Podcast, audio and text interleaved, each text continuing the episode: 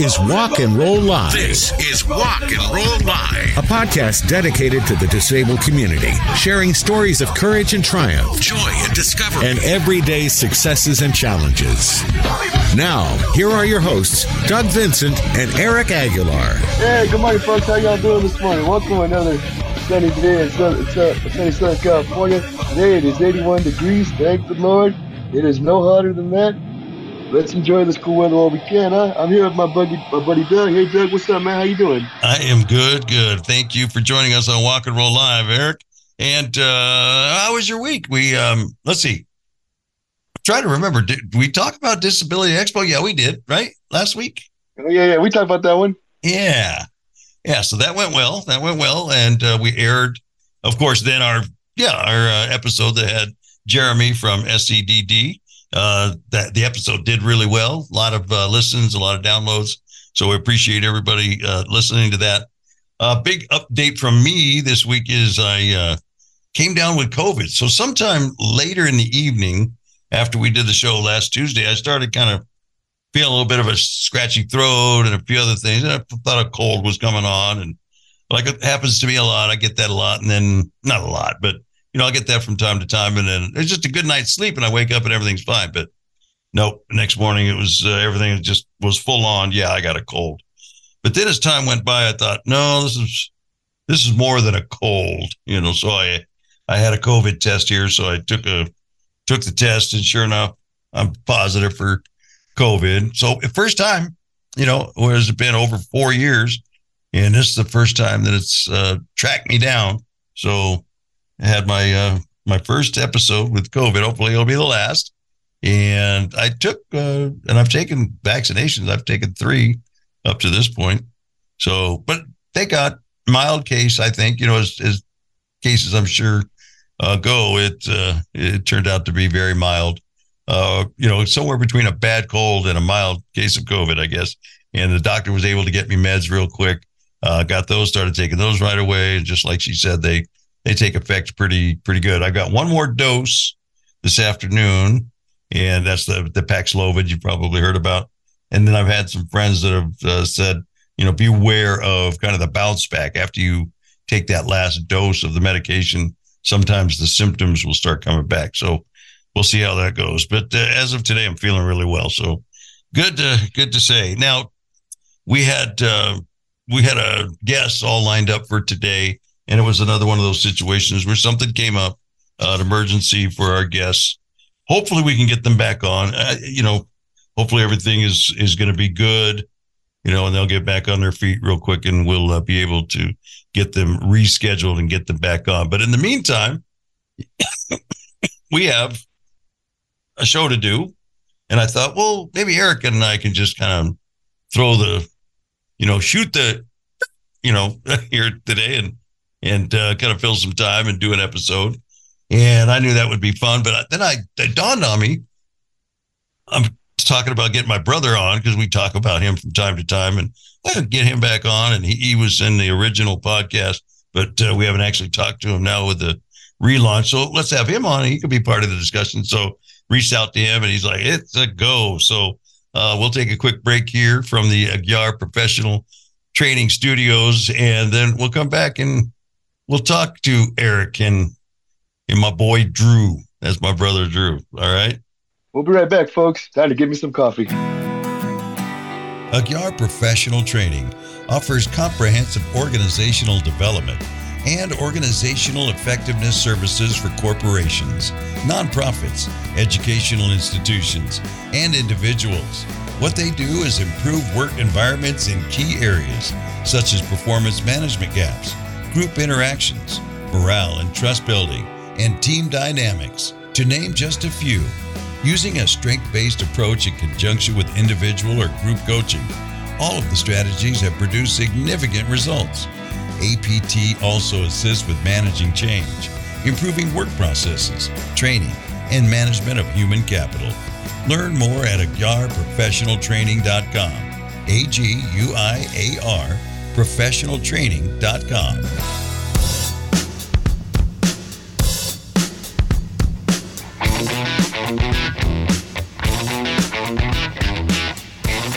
Welcome back to Walk and Roll Live. I am Doug Vincent, along with my buddy Eric Aguilar. How you doing, Eric? Good morning, guys. It's your buddy Eric. How y'all doing this morning? Good, good. Hey, also uh, we've uh, got a special guest this morning, uh, we brought in my brother Drew Vincent. We've alluded to him a few times on the program, and so if I may, here to kind of set things up for everybody, and what we're doing today. First of all, uh, uh, our thoughts going out to our guest that was supposed to be on today.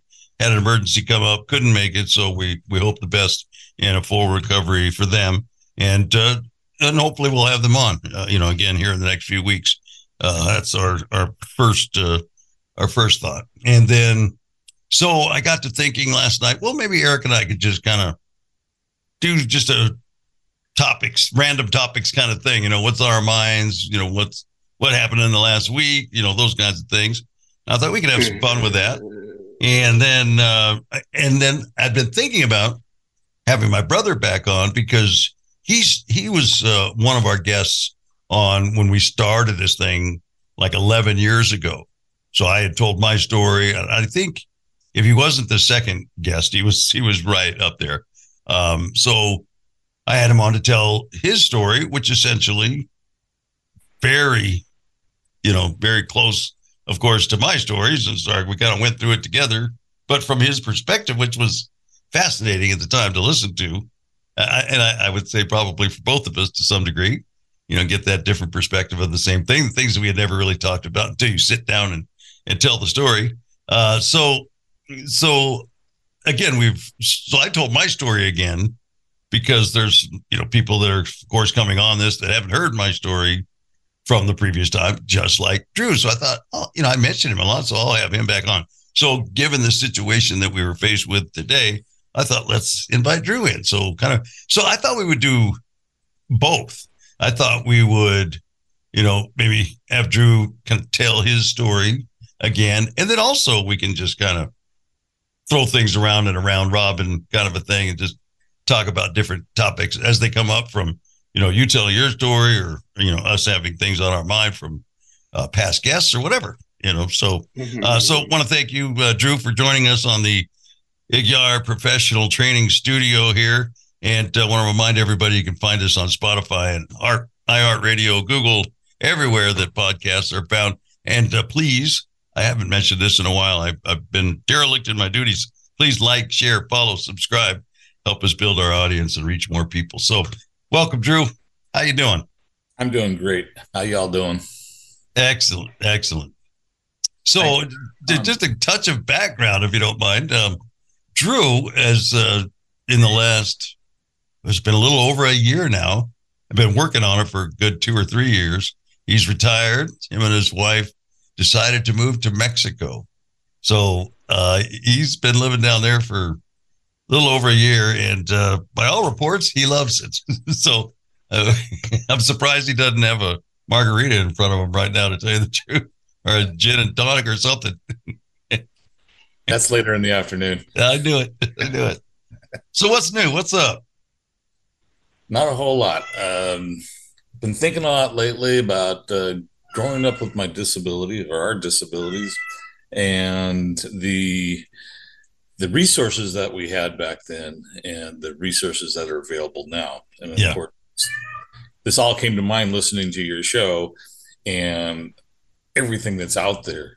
If if you've got some type of um, disability that you need some information on, it's it's out there, and everybody's gone through it. They've shared it on the web. They've got these different forums, including this one, and you happen to text me, I think, about the middle of my thought process and talk, I asked you how you were doing and then how's the show doing? Then you asked me on the show. So I think that's how I kind of got here today.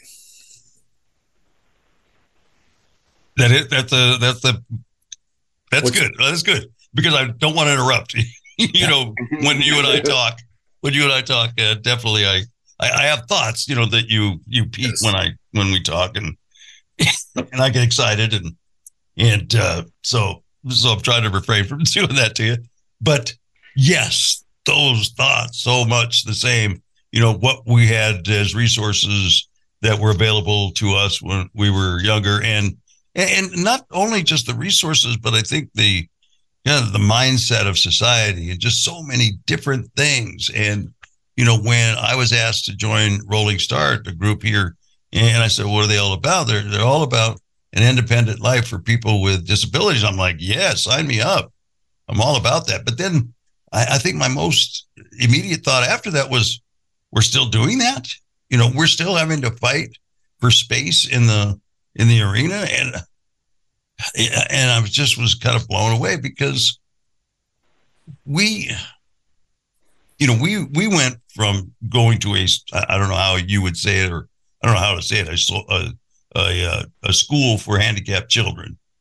You know, it was a two school room house, and it was divided between kindergarten to what fifth or sixth, and then sixth to high school seniors. The other side, yeah. Yeah. Twelve. And and with those two groups, what, what would you say? No more than sixty people tops, or less? No, there's 12 students on each side. Is that what it was? Twelve. Yeah. See, I- I'll tell you right now, Drew always has a better memory than me, and I always defer to that. If I if I if we have an argument about that, I don't even try. It's like okay, I'm going to defer to you. But uh, yeah, see, so there you go. and then we got to um, we got to a point where then they, and I guess this was is this the term at the time? They mainstreamed us. We then we went to regular school, I think is what they called it. And Drew started. He was the pioneer. You know, go. Yeah, I that was one of the things I was thinking about. Um, that process. Uh, got to the fifth grade, and I don't know. I don't know all the behind the scenes stuff. I just know what happened to me. Yeah, yeah. They started in the afternoon, um, sending me up to the local uh, elementary school a couple blocks up the street, and kind of introducing me into the classroom there.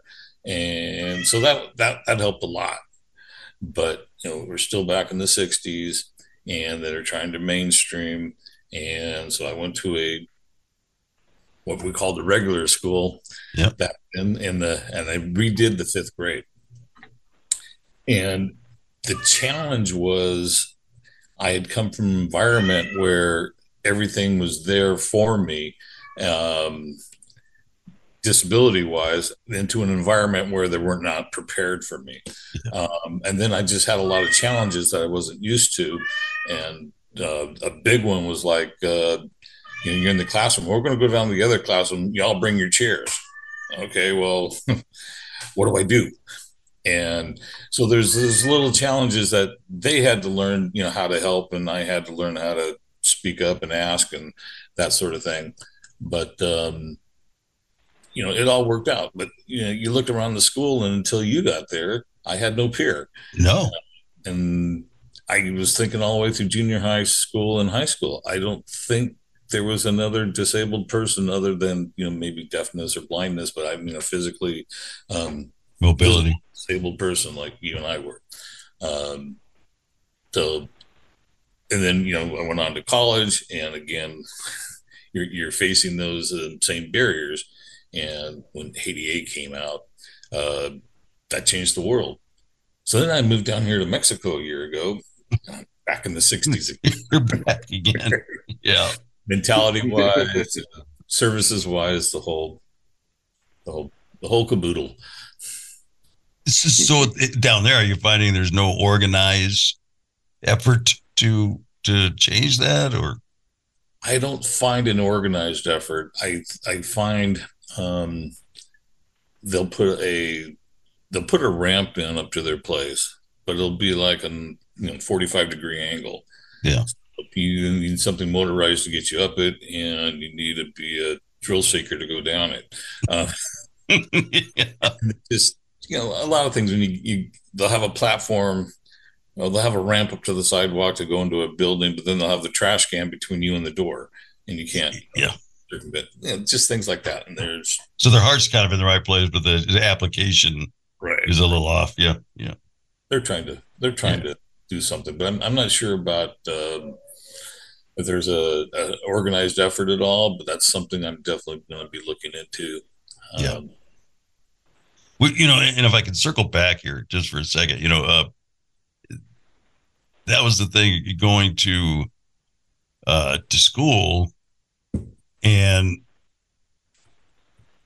we accommodated uh, at least I I think our peers in school, at least my experience was they accommodated us, you know, just like kind of what we did at home. You know, you were an avid sports guy, you know.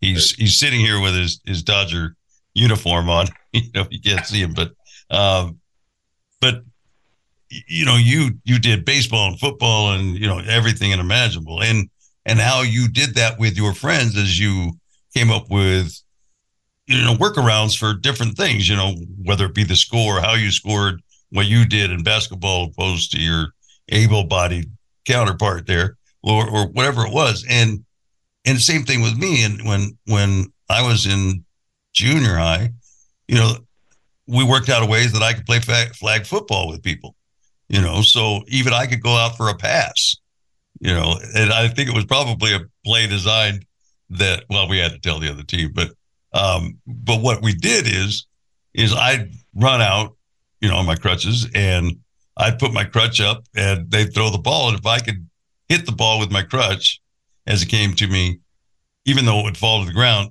that was, I had the ball. And then I would take it off running. And in about two seconds, everybody swarm around me and pull my flags on.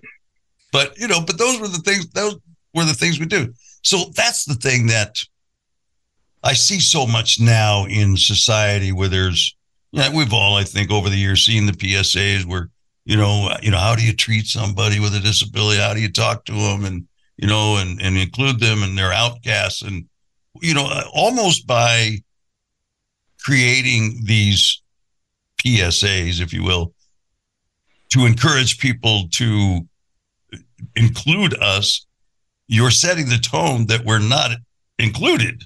Right. You know, you're you're you're framing it in that we're not included. Well, that that that wasn't my experience at all, and and so I don't know, and I I don't speak for everybody, and you know, and I always want to reiterate that so many times. These are these are our experiences, and these are my kind of conclusions from my experiences, and this is how I myself felt about them. So that's why I love to have so many different guests on. You know, like you, Drew. I've I've it's opened my mind so much. You know, and not that I even thought I was closed mind but I just in, in listening to uh, different experiences, uh, I'm seeing how, you know, just because I didn't see it that way doesn't mean it wasn't that way, you know. Because just okay, and I thought about this the other day, and, and I'd love to get your thoughts on this. Um, 1972, 73, you know, there were people that were were protesting and doing, you know, disabled people that were in the state houses who were, you know, in there for weeks doing protests and sit-ins and just because somebody was denied access to college totally based on the fact that they were disabled there's disabled and you know you can't come here you know because you're disabled and you went to college you know i i mean you completed college let's make that clear and you know i did a little bit of college but I don't remember at any point anybody saying that you can't come. You know. Right. Um, when I got to college, it was at Santa Barbara City College. Yep. Familiar with that at all? It's on the it's on the edge of a cliff. right. Yep. Front side of it, towards the ocean, you have La Playa Stadium, which is a drop off into the football field, and then you go down to the beach. Well, so you have to climb up this hill just to to get there, and then my English, my first English class is on the second floor. The only way to get there is up a flight of stairs. So you know, I do the stairs, and there's different classes that had stairs, and there was yeah, there was no ramps or curves. There was nothing back at that at that time and the the programs that came from those protests, the programs and the eventual ADA um, law that came in, just opened up a lot of opportunities and and uh, I think awakened a lot of people. Um, go back to growing up. I, I felt like I was a wannabe athlete trapped in my body, and I couldn't include myself. I I couldn't do any of the. I couldn't do little league. I couldn't do boys club. I couldn't do um, football. Then when I did get to Cathedral Oaks, my elementary school, they did let me play football. I have to say that. So they started including me in a couple of things. So you know, I got to be center and snap the ball, but I think the other team was told not to touch me, um, sort of thing. but you had to kind of, as most kids do, I just kind of made up my own things to do growing up. Um, that would challenge me. And I can remember way back, and, and I, I know I'm kind of going off on a tangent here, but when We're all uh, about the tangent. yeah. I had piled up like six, seven bricks on top of each other, and I'd come over and I'd jump over them. And, you know, jumping is a relative term, of course. And then I'd add another brick. And I think this mentality came from watching barrel racing. And I got up like 10 or 12 bricks. And, but the sad part was um, mom walked out in the backyard, didn't see him, and tripped over and sprained her ankle. So, Oh, God, this is you're bringing back a memory there for me that I, I hadn't thought about in forever. a long time, right? Yeah, yeah. so I would, uh, you know, I would do things that's like uh, run around the cul-de-sac, and I'd have a start and a finish line, and then I'd time myself and see if I could beat that time. Um, shooting baskets, you know, do around the world and see if I could do, you know, how many shots it would take me to go around the world and back, uh, that sort of thing.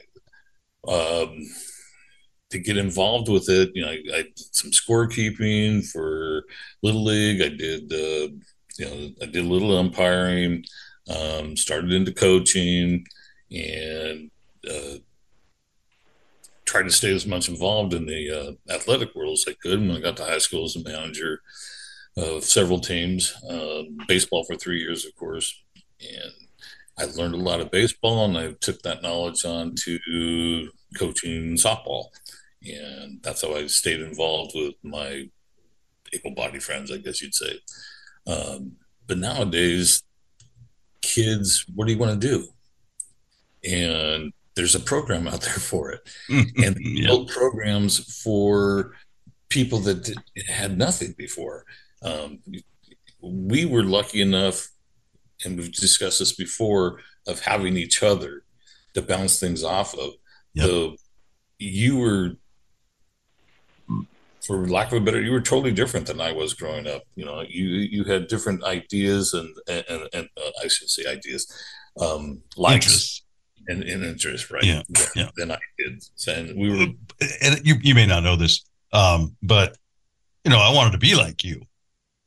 You know, I don't know if you remember the time when I got a baseball mitt and you know wanted to do what you did, and and and it took me a while to figure out that you know it was just because I wanted to be like you, and not because it's was my passion.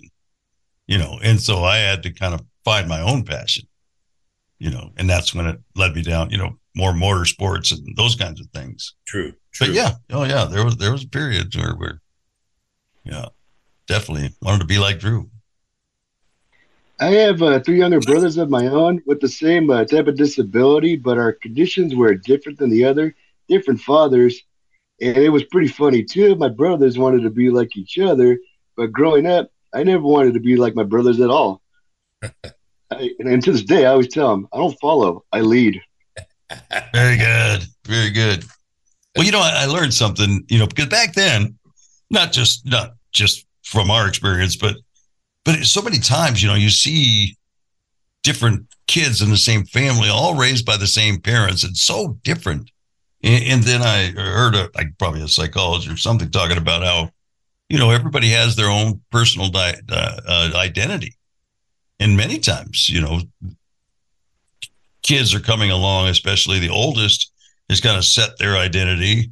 The next one, you know, comes along and says, "Well, I don't want to be like them. That's them. I don't want to be compared to them." And it may not even be a conscious thing, I don't think, but then they just they find something else to be their own identity. Yeah, Eric. Well, what made the ride more interesting is that there was always that sibling rivalry between me and the uh, brother, the middle child, because we um, played on a uh, little league for people with disabilities throughout um, eight and uh, ten, uh, nine and ten years old. And what was funny is that it was always, you know, my team, you know, versus my brother's team. and it, and it was very, very, very. And it was crazy. And it was a hoot through and through. And I was a much better at a pitcher than I was a hitter.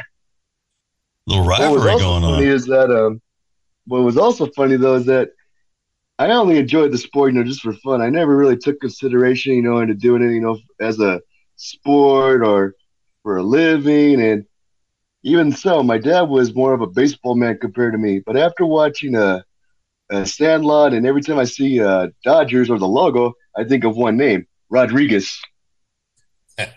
He's to me, he's one of the greatest players that ever lived, right next to you know the great Bambino and Jackie Robinson. But that's just me talking. First name, Alex. Uh, uh, I think that's his name. I can't. I, I can only think of the. I can only remember the last name. Never his first name. Well, see, there, there, there, that reminds me of a point, Eric, is that our, our dad wasn't a big sports guy at all, No? right? No, no, Oh. didn't fall. The only thing which uh, I'm sure Drew and I uh, put our heads together, couldn't figure it out, but he loved to sit and watch golf. Never, pl- as far as I know, never played any golf. I mean, he may have once or twice or something, but He went out with Uncle Gary one time. yeah. Do you remember how that went? Yeah, I think uh, he never played after that. Now, is that where his interest in watching it, or had he already watched it before that? You know? Watched it before. This is when we were a, a little bit older. Yeah, Yeah, that and Wide World of Sports. Those he would watch that. we watched. Yeah. I, you, you know, the other thing I too I want to mention as we have this part of the discussion is that is it uh, uh, there's this notion of a, and I don't mean to say notion to dismiss it, but of a hierarchy in disability, you know, and uh, and I'm sure you're- familiar with that. And Drew and I are, you know, we're at the privileged end, let's say in today's vernacular, of that, you know, of that uh, hierarchy, if you will, in that, you know, we're white males who are ambulatory. You know, I mean, now we're both in wheelchairs. We've transitioned to wheelchairs. But at the time, and, you know, in this time period we're talking about, you know, we were, you know, we were ambulatory. You know, there's people listening to this show that think, you know, you, oh, you were faced with some stairs and you had to go upstairs. You know, there's people that are listening to this like, you know, I ain't going up no stairs. You know, I never have, never will. You know, so so you know, and we we certainly understand our perspective. That's why I say, you know, as we have our discussions on this show, I'm talking from my experiences. Like everybody who's on this show, they have full reign to say whatever they want to say from their perspective and their experiences. So, where so uh, where do you where do we go next? Uh, you know, out of that the college experience, your mobility challenges notwithstanding, got through that, and now you know now you got to find gainful employment. True, which was which was a challenge. Um, graduated from City College, went up to Chico State, and finished my degree up there. I got a BS in marketing or business administration, concentration in marketing. Um, I picked Chico State number one because it was flat. Um, after coming from City College, enough of the stairs. anytime there was a second or third or eighth story, they had an elevator. So Yeah. that's one of the reasons why I went there. Plus, I love the town. Uh, but when I graduated, um, I found a lot of the entry level positions that I'm going to have are basically glorified stock people, stock um, stock boy or stock person, where I'd have to go into like a Mervyn's and you know stock the shelves and stuff like that. That was Mm. level position. Well, that kind of took me out of the running because those are things that I could do. Yeah.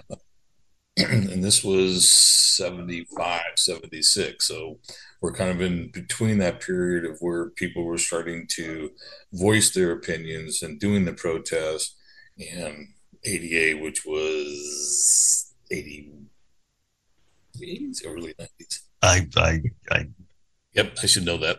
yeah, I know, right? I really should know that off the top of my head. You keep talking. but but anyway yeah so i at the time decided to stay um, in Chico because I, I liked it there. I had friends there, and I just took some part time jobs to get me through. I ended up uh, working for uh, getting on a Blue Shield of California. And what got me in that, and I started out again as a as a document prep, preparation person, and you just took uh, claims and you prepared them to get photo um, photo or yeah, photocopy. And um, but the reason I got in the door was they inter- kind of interviewed me. They saw, or they actually took my application. I got out of my car and they ran out to the car and says, "Hey, come in for an interview," because I had a degree, and Mm.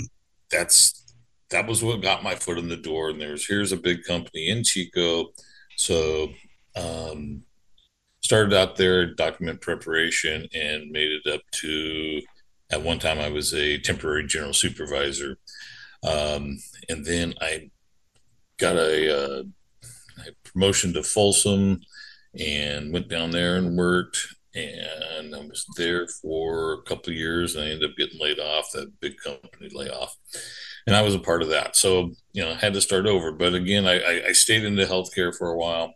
Um, but I'm I'm I was kind of rudderless when I left high school. I wasn't sure what I wanted to do. I wanted to be uh, the next Vin Scully, but I just didn't have the gift of gab. uh, I then turned to sports writing, and uh, I could do that a lot better. But I'm not sure if I was. Uh, it just uh, I don't want to go there. Anyway, um, that didn't work out for me. Uh, so getting into some type of organized business was good for me. And then when I got laid off, I was able to, I had experience.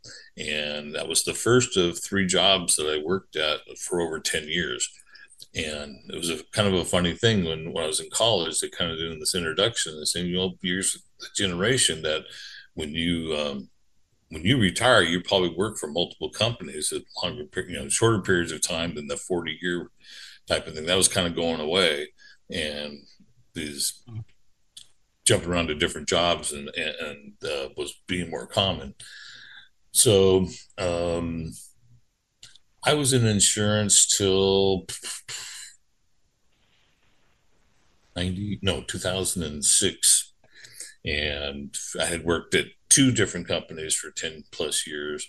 Uh, and at that time, a friend of mine, a good friend of mine that I'd met um, at uh, my first job in Folsom, he um, he bought a fence company, and he started to ask me, "Hey, do you want to come to be an estimator? We need an estimator." I'm like, "Oh, that's What's an estimator? it's an estimator, right?" So he kind of let me know what that is, and then, but here I am. I'm I'm in a business where I have benefits and sick leave and vacation time and, and all these benefits and I'm just going to a place where I would get some of my health care paid, if not all of it at the time, but I had no other benefits. There was no sick leave, there was no, uh, and uh, nothing like that. So I had to, you know, weigh the the, the cost of, uh, you know, the the uh, the health insurance, all that that I was giving up to to go to this place. So I started working at the fence company in 2006, retired last year. Um, estimator was a job that I wish I would have found 40 years ago because I really loved it. But I was able to do that job, and you're able to do your job because of the internet. Um, Yeah. if because if I had a job site to look at, a lot of times you can go onto Google Earth and do Street View and kind of check it out. Where before you had to drive there and check out the, the conditions and all that. So that helped. Well, even even at that, there was a couple of stories you've told me where you had to go check out some sites and got a little challenging, right? Yeah. Yeah. Yes, and you don't know till you get there. Um, Yeah. Went and looked at a job at uh, uh, Sacramento International Airport, and we're we're out there on the tarmac, um, looking to where they want fence around, and and just getting there and getting around their facility was a bit of a challenge. But there's um, Yeah. Can I intercede here real quick and ask a question? Sure. Just in, in your experience, you know, whether it be uh, maybe the office job it didn't come up too much, but um, with the fence estimating, what kind of reactions do you get from people? Like, you know, you're showing up at an airport, going out on a excuse me tarmac. Just so everybody knows, I'm kind of at the end of COVID, so that's why I got a this persistent cough. But I'm doing fine, doing fine, feeling good. Um, you know what I mean? I mean, you get a guy scratching his head, or you know, where's your boss, or what do you, what do you get? Well, when I got to the airport, um, a little funny side story. I had my friend Jay with me, and Jay's a quadriplegic, and uh, but they would not. They, we all had to go through security and all that. So when we got there, he couldn't like just sit in the car. He had to come with me, and so here's two guys in wheelchairs approaching them to get a fence estimate. And one of the things we had to do then, thank God Jay was with me. I had to measure something from the ground up. And I'm like, how do you do that? And he showed me how you did it with a tape measure. He did it. I'm like, cool, thank you. Glad you're here. But think, you know, I, I, I, learned from him. But um, most of it was done over the phone, so they they don't see you. But when you did go out to places like that, they accommodated us with at the at the airport. They accommodated both of us. There was no problem but I never got a call back on the job or anything. So, you know, they just, I don't know if they didn't like my estimate or, you know, that's, that's a possibility. Right. And that's, that's the thing you never know, you know, because I've had really only a, maybe a couple of incidences in my whole work career where, you know, afterwards you don't get a job or something and you don't know. Yeah. I mean, nothing clearly stood out, you know. Well, good. You I know, can relate to Drew because um, I remember when I got out of high school, I didn't have much of a plan either. yeah. I was 19 years old, a year out of uh, graduating high school, and it was a cold uh, winter, and I was a jobless young man uh, wandering around uh, Redlands, and I was kind of you know looking for looking for a job, and I didn't have a whole lot of a job experience, and I said, "Oh man, I need," and I was like, "Okay, I need to. What am I going to do for money?" I said, I don't care if I end up being a janitor. I apologize if I say that word because I normally I don't use that word janitor. I like the word custodian because to me the word custodian is more dignified. But anyway, I find the old community center at, next to the uh, district office in Redlands. I asked if they were hiring, but then they said, "Sorry, sir, we're not hiring at the moment." But then I had to turn around and walked away with, "Oh well." And here I am, you know, freezing with a root a can of root beer in my hand. But then the lady that was running the place at the time was telling me about the volunteer program. I'm like, what's volunteering? And then she explained to me what volunteering is, and I said, hmm, hey, it's better than nothing. So we kind of, you know, shook hands, we smiled, we formed friendships, and we became long-time confidants ever since at that time. Well, even you know whatever word you choose, I know that you what you mean is every job has dignity, right? When you say I'll even do that, means a job is a job, and I'm not above it. So I appreciate that, brother. I even get this reaction from people too today. They they ask me all the time, "Hey man, where's your boss?" And I'm and I'm like, "You're looking at him." That's good. I, you know, I laugh because Drew's the one that kind of gave me the heads up when I transitioned. I started slowly transitioning to the chair and using it for big outings, that kind of thing. And at some point, Drew says, "You know, people are going to treat you different." You know, and I'm like, "What do you mean?" He says you know, you'll be out to dinner with a group of people and they're going to turn to your friends or whoever and they're going to say, What does he want to eat? And I was like, No. I mean, what what's going to be the difference? I mean, I, I walk in on crutches or I roll in on a chair. Nobody's going to do that. We could sit here and fill 30 minutes of stories of, you know, stuff like that. that and, and, most of it is funny, you know, and, and, and eh, well, I say it's funny, but really, if you were to hear some of these stories, it, it's it, it just speaks. It, I guess answers my own question from earlier when I say, really, we haven't come any further in all these days. You know, those things. I don't remember those things ever happening to me years and years ago. But people say these silly things. I've had people overlook me in line. You know, you're going and you're moving up in line. You know, and you get in line. There's three or four people ahead of you. You're moving up. You're moving up. You're moving up. All right, I'm next. The person gets done being served. They look over my head, say to the person next behind me, next.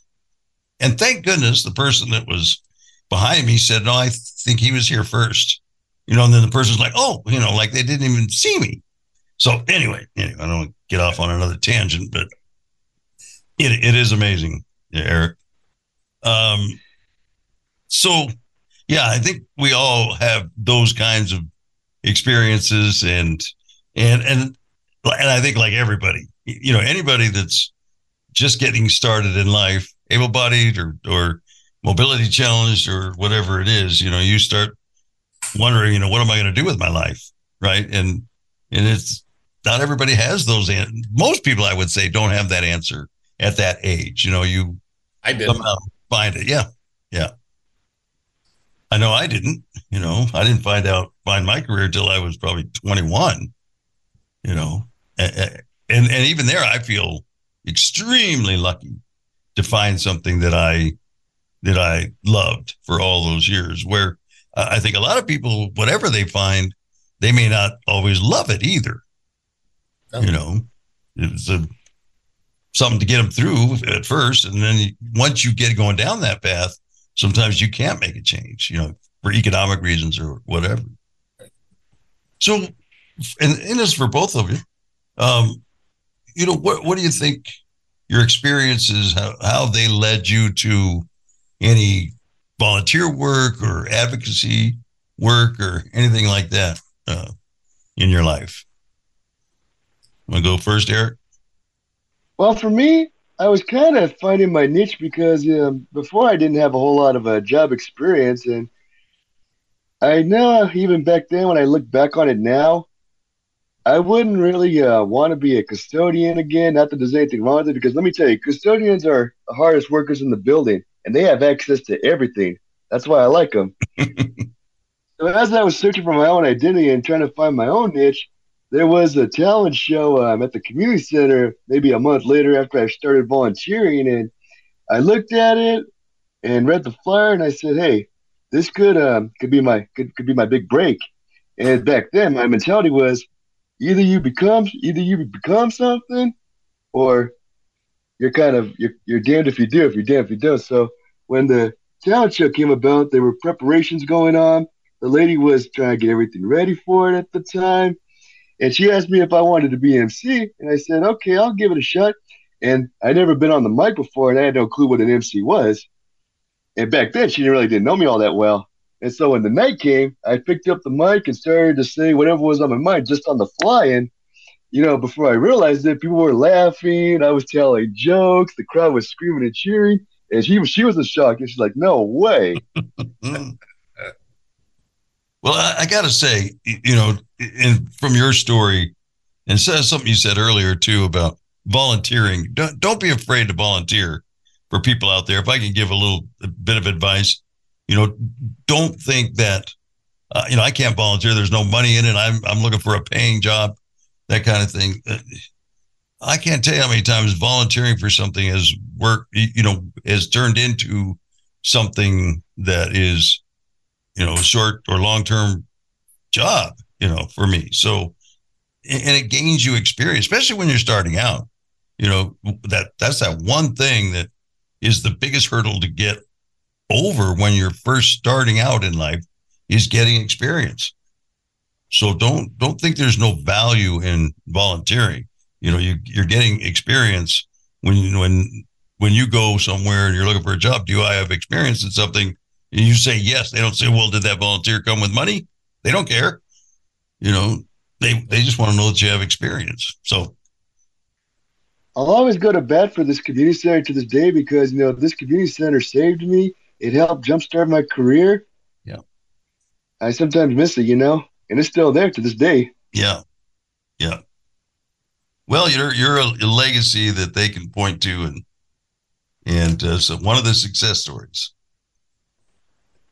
How about you, Drew? I know you you coach basketball. Well, in, in, if we can back up just a little bit from that, because I know you coached, but you know you did find a niche because you had a bit of a career as a wheelchair basketball player. You know, you you played on a team and traveled, and Yes, uh, when I was in Chico, um, they I don't remember if they were just starting one or they had one that I heard about, and I, I got involved with wheelchair basketball. Um, with mentality that um, that I had played a bunch of basketball at, all the time at home, playing with one crutch and playing against my friends and and all that. To well, you know, I, could, I got a pretty good shot. And it's a bunch of guys in wheelchairs. I'm gonna go out there and kick their butts. and and when you first got in a wheelchair, and you can attest to this, you're not very good at it. not to be playing ball too. No, playing ball. These guys are very experienced. They've been in their chairs a long time. They just ran circles around me. It was a, it was a joke. But anyway, that that introduced me, and uh, there was a gentleman, uh, Eric Snedeker, and his partner at the time, Bill Boness. They started a, a, a organization called Ability First Eric has taken this to fruition. It's now um, a, a, rather larger organization in Chico. They've branched out to having a camp every year, to having events all year round. And their ability first um, sports camp, I used to go and volunteer as a coach at, and um, that started bringing my experiences around. So what got me in the door was playing wheelchair basketball. Uh, and meeting these people and starting networking with other individuals with disabilities, um, which I hadn't really done in my adult life. Uh, then it ended up getting my promotion, moving down to Folsom and getting involved with the, they had a couple wheelchair basketball teams in Sacramento. So I you know, joined one of them and played with them. And there's a lady um, that you should definitely have on the show. Her name's Annie Destinaros, if I got her name right. Mm-hmm. Uh, she was the leader of uh, Access Leisure's City of Sacramento um, Parks and Recreation. And Access Leisure was uh, a, a, branch of the city government that was looking for um, leisure opportunities for disabled individuals. So, um, and she mushroomed from there. But that's another story. She asked me one day if I wanted to teach a youth basketball class. So that got me into the city of Sacramento. Um, and it, it, was just a little part time thing, um, but it got me into teaching and coaching and opened up um, opened up some other avenues. Uh, one of those programs that they made uh, was power soccer um, for individuals in power chairs. So these athletics and people uh, in wheelchairs playing basketball, well, that leaves out you know people with disabilities that are in a power chair, and so that was another thing that they asked me to coach, and I had no I had no clue. That's something I had to learn from scratch. But anyway, um, so throughout um, I, I felt like any, if nothing else, I was kind of giving back. And Sacramento, uh, they through Annie and other government agencies and individuals mainly, they built a, uh, a Independence Field, which is totally accessible. It's a tartan, basically a, a tartan uh, field, rubberized field that anybody can roll over or run on, or and they had a softball diamond, the whole nine yards, and then they could have kids come out there and play. And you know, I think they had Challenger baseball at the time, but this opened the opportunities for different people to come out um, and giving back then, and and just going and and uh, being a part of that, and seeing these kids out and doing things that I didn't have the opportunity to do. And not only did they go out and participate in something like that. And they didn't know it, but they were networking. And now they have friends, you know, that, they have friends that they didn't have before. Yeah. And those are the things, you know, growing up that we didn't have that's available today that, uh, you know, I, I just, I just love. Yeah. You know, the couple of things in listening to you, first of all, is that, you know, you were, you were, you were given the opportunity to be a, a coach, you were asked to volunteer to do that. And you said, I don't know what I'm doing, so I got to learn from scratch. I think there's a lot of people that would have said, I, I don't know what I'm doing and just maybe been afraid to even give it a try. So, you know, I I think more people have to look at it that way. Here's an opportunity. They've asked me, you know, so they must have seen something in me. So, you know, it's it's an opportunity, and it's led to so many other things that you never even considered. You know, you you had a community. You were a part of a community now, and you gave the opportunity for those other people who might have been isolated and been home without a program like this and didn't get to interact. So, you know, you provided that for them with, you know, through the city's program. And, and the other thing is, eh, for whatever reason, and I don't know why, if it's part of our upbringing or, you know, our individualism, I don't know, but we were never really joiners. You know, from the time we left the the school for for crippled children, or you know, however they said it back then, you know, and went on to mainstream school, we I, I, I don't think of it as we left our disabled community behind. Certainly, hopefully not.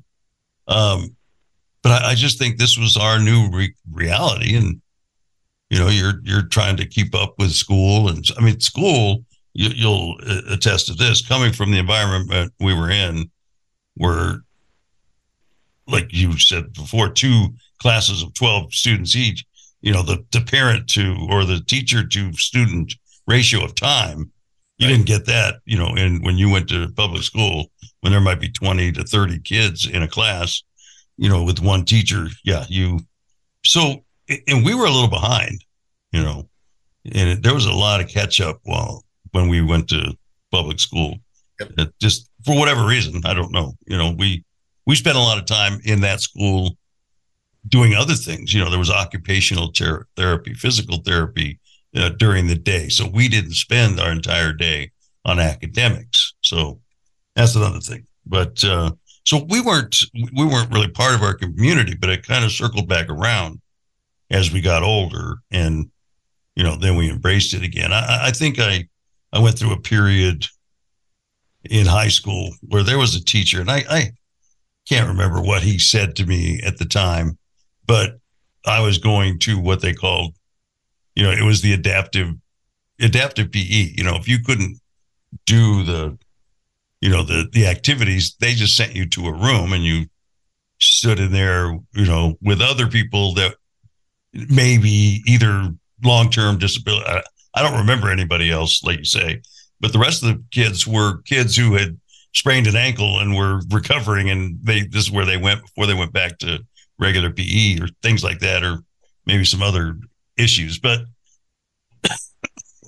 sorry. So I, I think what the the teacher was alluding to me was that I was like hiding behind my disability, you know, by not getting involved in sports or whatever. And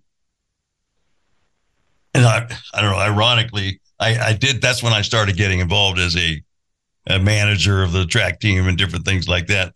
And really what I was doing was getting away from him because I didn't like him, and he was the guy that was in charge of this adaptive P.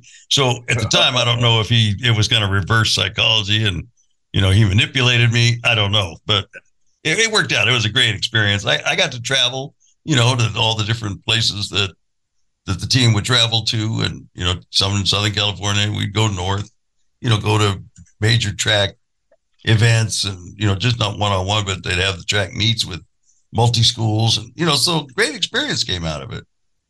And you know that well that was our able body, but then as I it kind of dovetailed with radio when I got into radio and we did things that were volunteer. We did radiothons and things like that for St. Jude. And, and so that's when that it kind of came back to me that I wanted to give back to the to the organizations that helped our parents and and then I kind of got involved that way.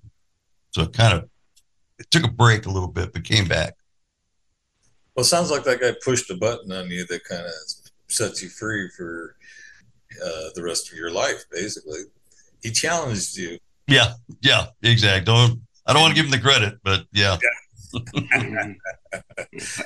what you did. You've given back in a in a humongous way. Yeah. Well, I always tell people I get I get more than I give. I feel like you know. Oh, So what else? So can you know? And again, I'll throw this out to both of you. Is there anything that your visit, your your your disability has taught you about yourself that, or or maybe you even had to develop in yourself to survive? You know, in life. One of the things I I uh, learned even to this day, it's not about what I can do; it's about what I can do for others. Very nice. I'm a lot, lot more effective than helping others than when it comes to helping myself because um, helping yourself is tough. Well, from my perspective, of course. Yeah, yeah.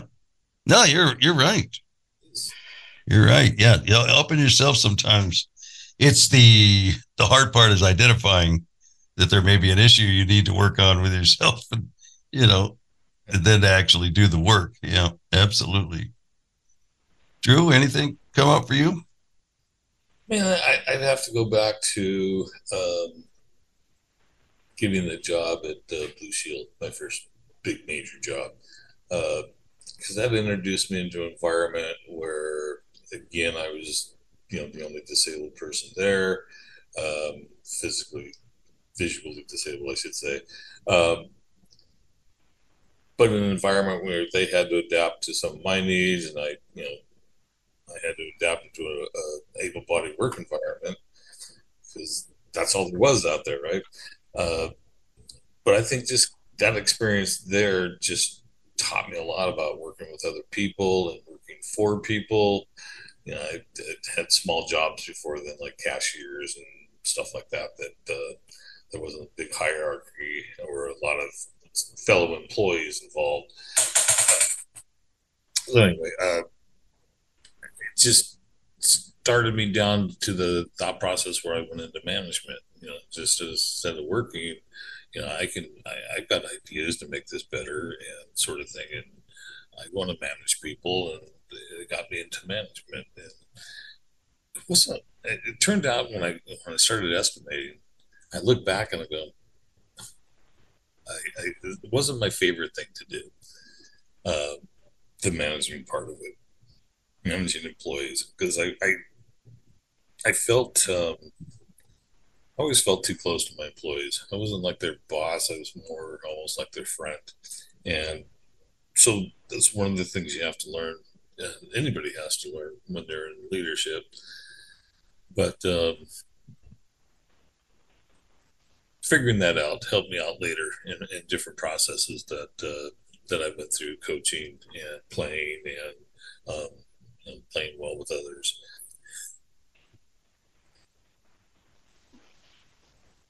Do you do you find because I know you're you're a sports guy? Do you find a correlation though between that leadership that is so important on on the field, like it is in the workplace? Did you ever find any of those lessons that you would learn from your heroes, say in in sports, that you could apply in the workplace?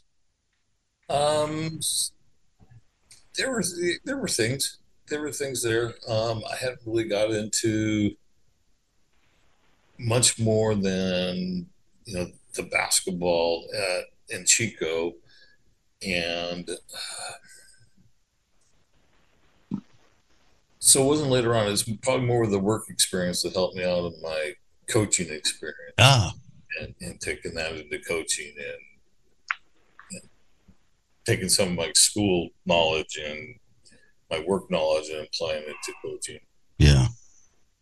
You know, also as we have this conversation, eh, is what do um, do you think there's anything that's missed by today's? let- Let's maybe focus a little bit on the youngsters who have a disability and who are kind of at this point in their lives where they're going to make that transition from being, you know, a, a young adult to, you know, now having to be on their own and independent, looking for employment and housing and all those things. Are there, because of all the programs that are out there, do you, does it help or hinder? You know what I mean? I mean, some of the challenges we went through, I think, developed some things in us that we had the perseverance to overcome and, and problem solve and all those things that go along with it. What are your thoughts? Well, I think my mentality, and I think this was kind of your mentality um, growing up, and basically taught to us by our parents was we're like everybody else. My mentality was I wasn't until a physical barrier came up. I wasn't any different than you. Yeah. Uh, I'm you know I'm just as important as you are. So when you start going through the process and you're mainstreamed into school, and um, that's a lot harder to attain because there's so much. There's more physical barriers. There's people that you don't know don't understand you are not used to you and how they treat you especially back in the 60s and 70s and you know that that that environment has all changed today um, to where you know they didn't experience the the challenges that we have they have like you said they have their own challenges but the, the opportunities are so big and there's so there's so many of them out there now that you, you have a you can pick a, a vocation and actually there's a path for you to get there there weren't the barriers that um, Yeah. people have tackled some of those barriers before before now so All right, let's flip that. What would you say to a parent of a child with disability as far as motivating them or or maybe you know being there too much for them? That's a tough one because I saw that a lot, and uh, I think going back to our parents, they gave us a lot of independence that I see a lot of kids don't have, and I saw it in my basketball class. Um, the kids would, you know, the moms or dads would be there, especially the moms. Um, it's like you wanted to go and say, "Hey, why don't you go out and get a cup of coffee? We'll be done in an hour." you know, because the kid is still attached to that parent. And here's a good opportunity, an hour opportunity for you just to leave him there and let him. And they weren't doing that. And And, they right, they would love doing that, right? Did you see people just blossom? some that wouldn't. Oh, they wouldn't do. You mean the parents wouldn't, or the kid wouldn't? They had the relationship where it was tough for the kid if the mom left. Yeah, gotcha. Okay, Mom understandable. didn't stay there. and, and that was probably the uh, uh, one of the largest ones that I saw. It Was one in particular. Yeah. Uh, most of them were, you know, they're just they didn't know what to do. They were kind of like in the, you know, shoving their kid out there to to get them involved, and and then they find out that you know they become friends with other parents. And there's a network there, and they find out different things that the kids can do, and they get involved in. And it's not only, you know, physical activities, but they'll uh, uh, sports activities, I should say. There's arts and crafts, dancing. There's there's anything they want to do. Yeah.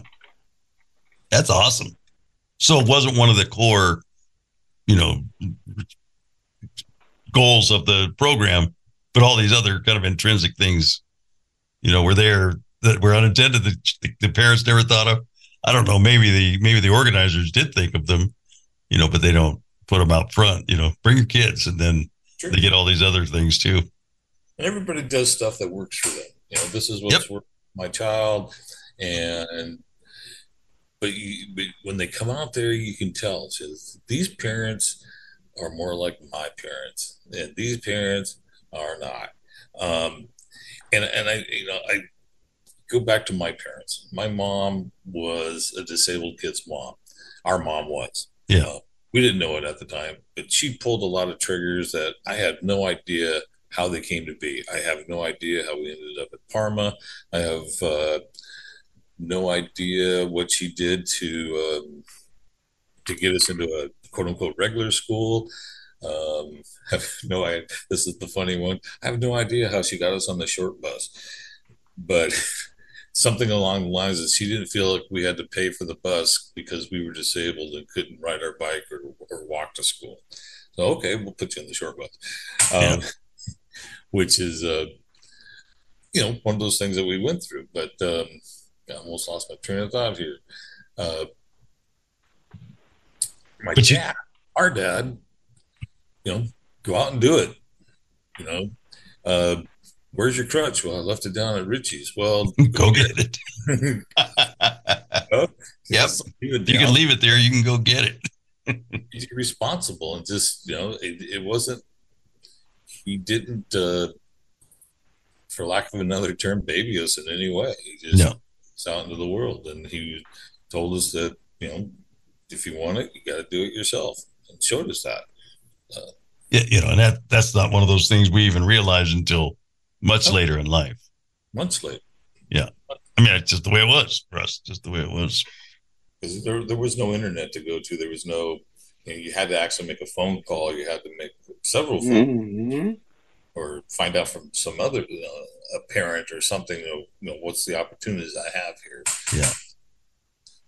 And for, unfortunately, by the time we get old enough to where we're now curious about how do those things happen, they're gone. Yeah. So there's advice to kids. If you have any questions, you know, ask them early. But Yeah. the problem is you don't have these questions until it's later and you you have a different perspective. What else? Anything else that I forgot? Think that uh, wraps it up, Eric. You got anything else we should grill Drew about? Nah, I'm not. I'm not really much in a grill in a grilling mood. I mean, if no, I'm a grill, if I'm gonna grill anything, it's gonna be uh, steak, hot dogs, burgers, whatever. gotcha, gotcha. So you, you want to get him on record as predicting uh, the Dodgers uh, end of end of the season postseason run here? You want me to predict? Yeah, that's what I'm saying. We'll get we'll get Drew on record. Uh, I'm always cautiously optimistic. Love watching them. I don't miss them. Um, benefit down here in Mexico, they're never blacked out. Uh, but you know they've done well before. When they get to the playoffs, they don't finish the the the the, the, the duty on hand. So I really like their team. I like their chemistry, but we'll wait and see. See how it goes. Got to play the games. Right. So right. uh, uh, you know, I don't know if you have any any thoughts on this at all, but I was just thinking about this the other day. I, I can't watch any sports because it's it's I don't know know if it's necessarily blacked out, but just the just the the nature of now streaming and who carries what depending on the service that you decide to take Right. you know, I, I, I don't, I don't ever get to watch any Angels games. It seems like they, even if they're the game of the week on Fox, I don't get to see them because they'll black that out even, you know, and ESPN is, I think I've watched some on ESPN. Um, but you know, same thing kind of with the, the Raiders and, you know, whoever I want to watch. hmm It, it's like, who, how do people watch their favorites? I mean, I guess you have to spend the money. I have to get I have to get an MLB, you know, package or something so I can watch my.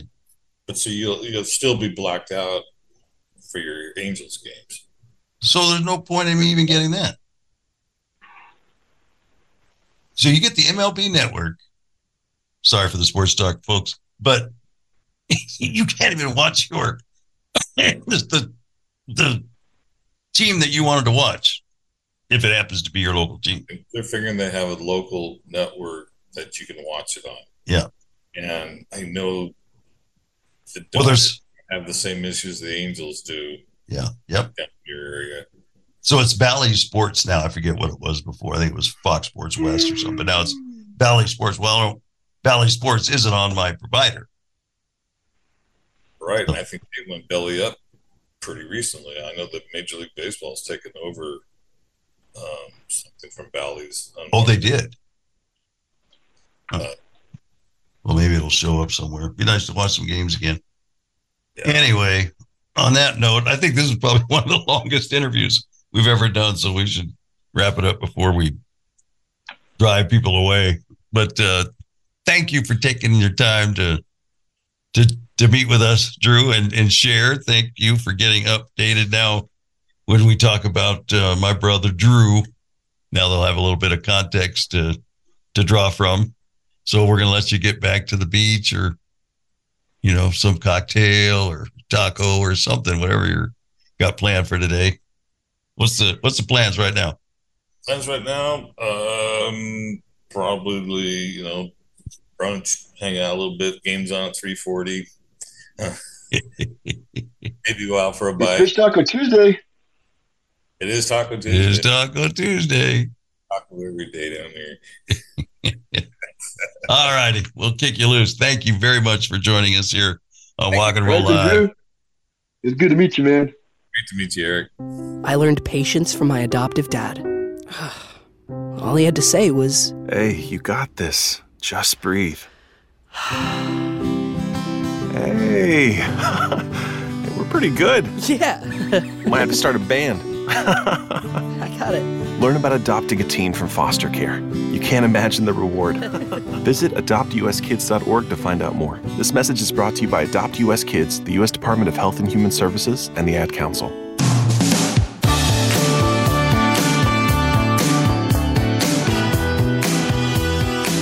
All right, three, two, one. I'll bring us back here.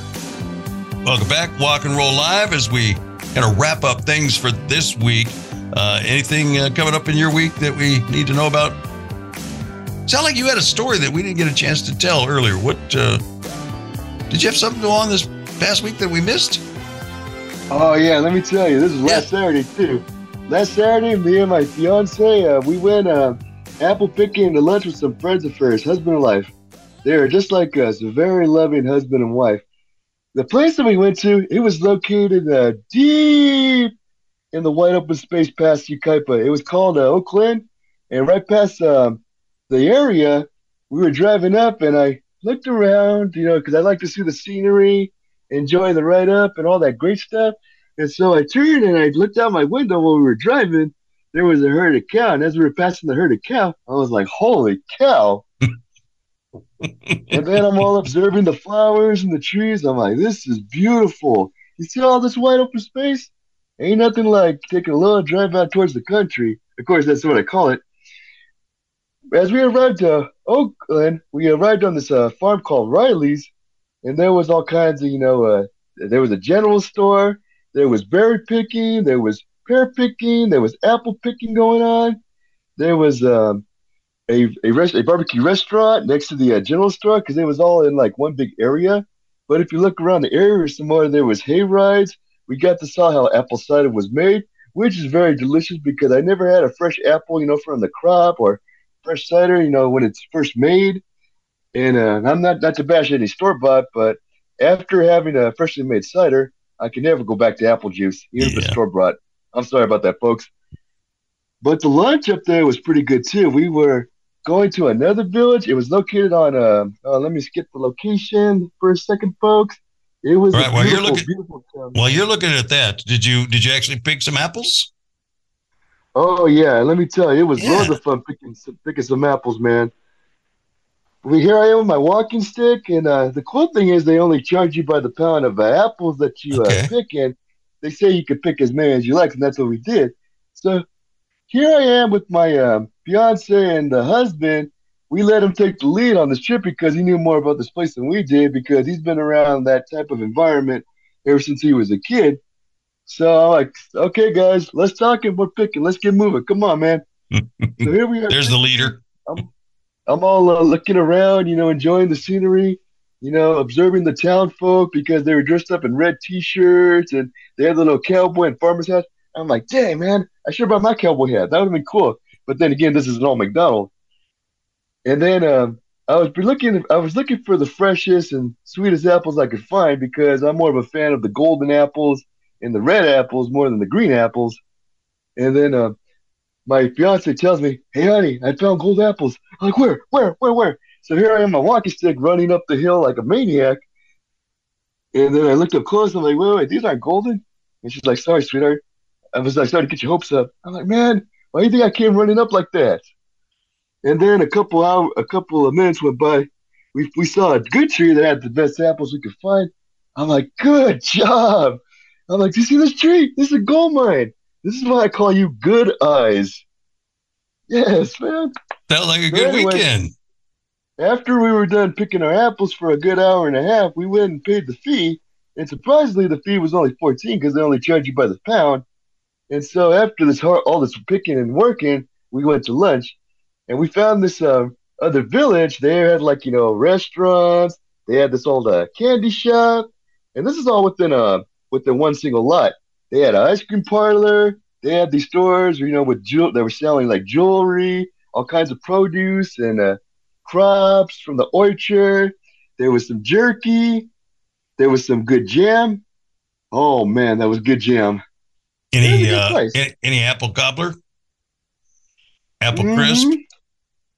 Everything was apple themed. I was very close to getting uh, apple beer, but I said, eh, maybe next time. you got a reason to I go was back. more, I was more interested in the, uh, you know, the jerky, the gum cigarettes, if I could ever find them, and basically the cider. Because no matter how the day went by, I was like, all right, Eric, don't forget the cider because I made a promise to my in-law that I'd bring back a gallon of cider, which I did, Good and I job. made sure it was fresh.